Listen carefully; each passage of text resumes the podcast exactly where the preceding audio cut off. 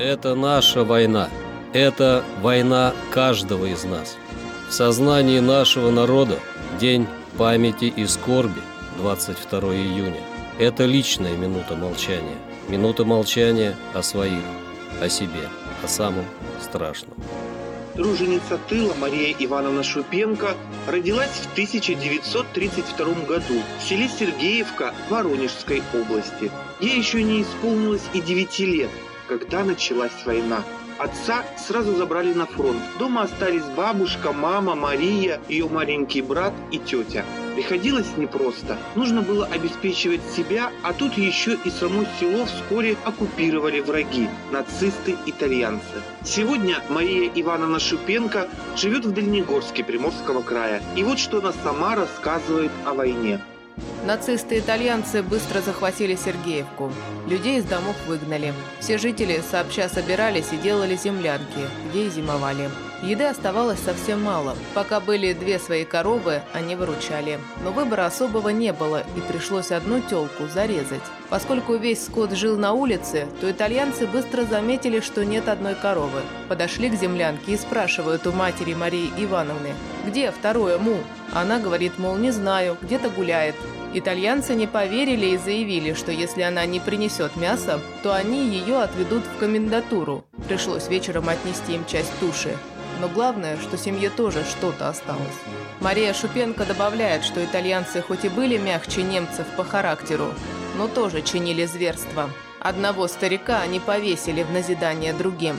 Он не приходил окопы что вменялось в обязанность захваченным селянам. Висельника издалека было видно, и его долго не снимали. Так на людей страх нагоняли. По словам Марии Ивановны, тех, кто не работал на полях, отлынивал, тоже наказывали. Парней били розгами или плетьми, а девчонок привязывали и заставляли всю ночь стоять на холодной земле. Иногда даже из валенок ноги вытаскивали. Но вот настал 1942 год, и захватчики были вынуждены отступить на другой берег Дона под натиском советской армии. Жители Сергеевки наконец-то смогли вернуться в свои дома, а не ютиться в землянках. Они вернулись на свои поля, чтобы снабжать фронт и самим не оставаться голодными. С прискорбием вспоминает Мария Ивановна 1943 год, когда пришло извещение, что ее отец-сапер погиб. Так и пришлось дальше их семье выживать самим. Горевать времени не оставалось, надо было постоянно работать на полях. Не раз выходила она на прополку полей сахарной свеклы и ржи от сорняков, на сбор урожая. Хлеба косили вручную, сами вязали снопы и запрягали коров, чтобы их отвезти. Ни машин, ни лошадей не было. Конечно, оставалась часть урожая для сельчан. Хоть так поддерживали силы. Не оставалось времени и учиться. Все время проводили в труде. Почти все время от весны до осени бегали босиком. Ни у кого толком обуви не осталось, а новую никто не производил. Даже платьев у девушек не было. Надевали, что придется. После окончания войны их семье тоже пришлось несладко. Жили в бедности, никто не помогал. Семь лет едва перебивались на пенсию отца, всего в 76 рублей. Поэтому, когда приехал вербовщик в 1952 году, Мария Ивановна решила отправиться на Дальний Восток.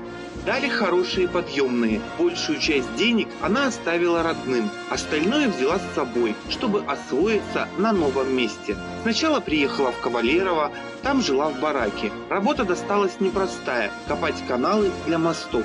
Но коллектив собрался дружный, молодой. Находили время вечером отдохнуть, попеть, поплясать.